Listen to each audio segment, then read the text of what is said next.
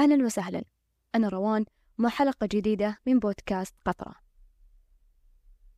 في داخل كل إنسان أهداف يتمنى يوصل لها أمور صعبة أو معقدة ينتظر إنها تنحل. رد من جامعة أو من مقر عمل يتمنى يشتغل فيه. أو حتى سفرة لمدينته المفضلة عشان يقدر يكون سعيد. يعني باختصار ينتظر خبر معين أو ينتظر وصوله لمرحلة معينة عشان يقدر يلاقي سعادته بعد حدوثها. ربط السعادة بحدث معين أو إغلاق تفكيرك وعقلك على جملة ما بكون سعيد أو ما بحس إني مرتاح ومبسوط إلا لما أحصل على اللي أتمنى أو على اللي في بالي. هو أمر خاطئ. إحنا كبشر صعب نسيطر على مثل هذه الأفكار لكن بالنهاية هو صعب. بس أبدا مو مستحيل. الأكيد إن عيش الحياة بهذا التفكير أمر يزيدها تعقيد والشعور بالفراغ ومستحيل يخليك تشعر بالسعادة بشكل طبيعي من خلال حياتك أو روتينك وأحداثك اليومية. يحتاج الإنسان يعود نفسه على استشعار أبسط النعم وأبسط الأحداث والأوقات أو حتى المحادثات اللي تخليه سعيد. مو ضروري تكون كمية السعادة مية بالمية اللي تخليك تنط من مكانك أو تركض في كل البيت. لو كانت خمسة بالمية فهي تفي بالغرض وتحسن من نفسيتك بشكل كبير لو قدرت تشعر فيها وتعيش لحظتها. أشياء كثيرة تسعدك موجودة قدامك لكن عشان نظرك بعيد يبحث عن تحقيق أمر معين يخليك ما تستشعر وجودها حوالينك. تأمل يومك وركز بالأحداث. بتعرف إنك عايش بنعم كثيرة ومختلفة. تعطيك سبب كافي إنك تكون إنسان سعيد بدلا من إنسان يبحث عن سعادته. تجمعات الأهل وضحكاتهم المنتشرة بكل البيت. لذاذة الأكل حضن الأصدقاء والمحادثات العميقة معهم. ضحكات عيالك ولعبهم حولك. تأمل النجوم أو المشي بين الشجر. أو حتى ممارسة هواية. يكفي لما تسوي لك كوباية شاي على قولتهم وتشوف مسرحيتك المضحكة. أمور كثيرة غيرهم كفيلة بأنك تكون سعيد بسببها. مشكلة الإنسان بما يخص سبب عدم تركيزه على أحداثه اليومية هي غالبا تكون بسبب مروره بحالتين. يا يكون في حالة استعجال أو في حالة تأجيل. بحالة الاستعجال فهو راح يستعجل بطريقة عيشه في هذه الدنيا لدرجة إنه يضيع فرصة التقاط السعادة أو حتى يشوفها مع إنها قدامه. وبحالة التأجيل راح يستمر يأجل متعة اللحظة اللي موجودة قدام عيونه بحجة إنها سعادة غير كافية أو بأنه ينتظر يصير حدث أكبر. وبكل الحالتين إن ضيعت فرصة شعورك بالسعادة لأنك مو عايش اللحظة. لا تخلي سعادتك متعلقة بشيء.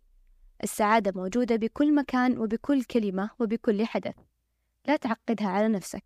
اترك التعقيد وكثرة البحث وركز على يومك وأصغر التفاصيل اللي فيه. أصغر التفاصيل هي اللي بتقدر تخليك سعيد وتغير من طاقتك ونفسيتك وبنفس الوقت تقدر تخليك محبط وفارغ وحياتك تصير مالها طعم. حياة رمادية. بالأخير كله يعتمد عليك وبطريقة رؤيتك للأمور. كل يوم ذكر نفسك بالنعم اللي حولك وعدد الأمور اللي صارت لك وخلتك تنبسط وقولها لنفسك واذكرها بعقلك.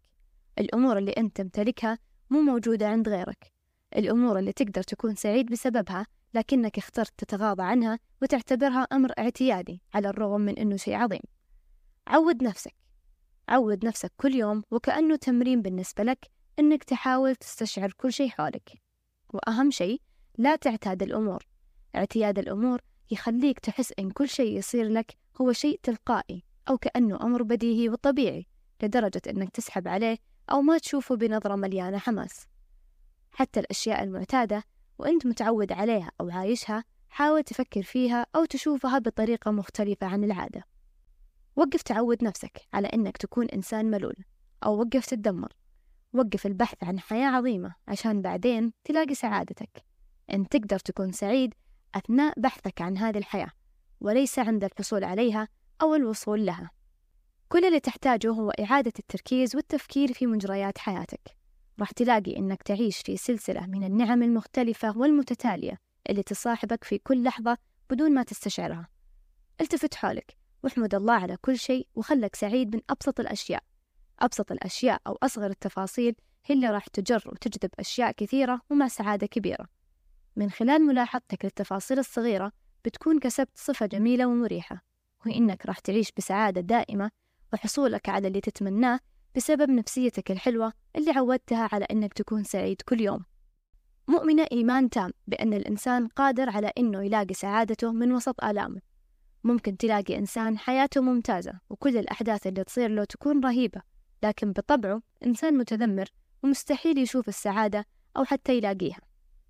وإنسان على الرغم من ظروفه الصعبة أو انشغاله بمسؤوليات كبيرة وكثيرة إلا إنه إنسان بشوش ويصنع سعادته ويلاقيها من كل شيء حوله. نرجع نقول كل شيء يعتمد عليك على طريقة تفكيرك وطريقة بحثك وطريقة رؤيتك للأمور. هل أنت قادر أنك تلاقي سعادتك من أبسط الأشياء ولا جالس بكل يأس تارك كل تفاصيل يومك وكل المشاعر الحلوة اللي ما قدرت تلتقطها وجالس تنتظر أخبار معينة عشان تقرر بعدها إذا بتكون سعيد أو لا؟ قم بممارسة الامتنان ركز على الأحداث الحلوة أكثر من تركيزك على الأحداث السيئة أو السلبية. عشر أحداث بيومك ممكن تسعة منهم كانوا أحداث جيدة لكنك اخترت تركز على الحدث العاشر الحدث السلبي. خلك حاضر في اللحظة. إحنا نسينا نعيش اللحظة لأننا مشغولين بالتفكير والقلق للأيام الجاية مع إنه للأسف التفكير لا يودي ولا يجيب. فقط ينسيك إنك تعيش اللحظة. أتمنى إن حياتنا تسير بشكل رهيب. وتكون مليانة أحداث ممتعة. لكن الأهم في هذا التمني إننا نكون قادرين على ملاحظة التفاصيل الحلوة اللي تخلي قلوبنا تضحك ولا يجي يوم نكون جاحدين للنعم أو معتادينها وكأنها غير مرئية. هنا وصلت لنهاية الحلقة. شكرا لاستماعكم ونلقاكم على خير في قطرة جديدة من بحرنا.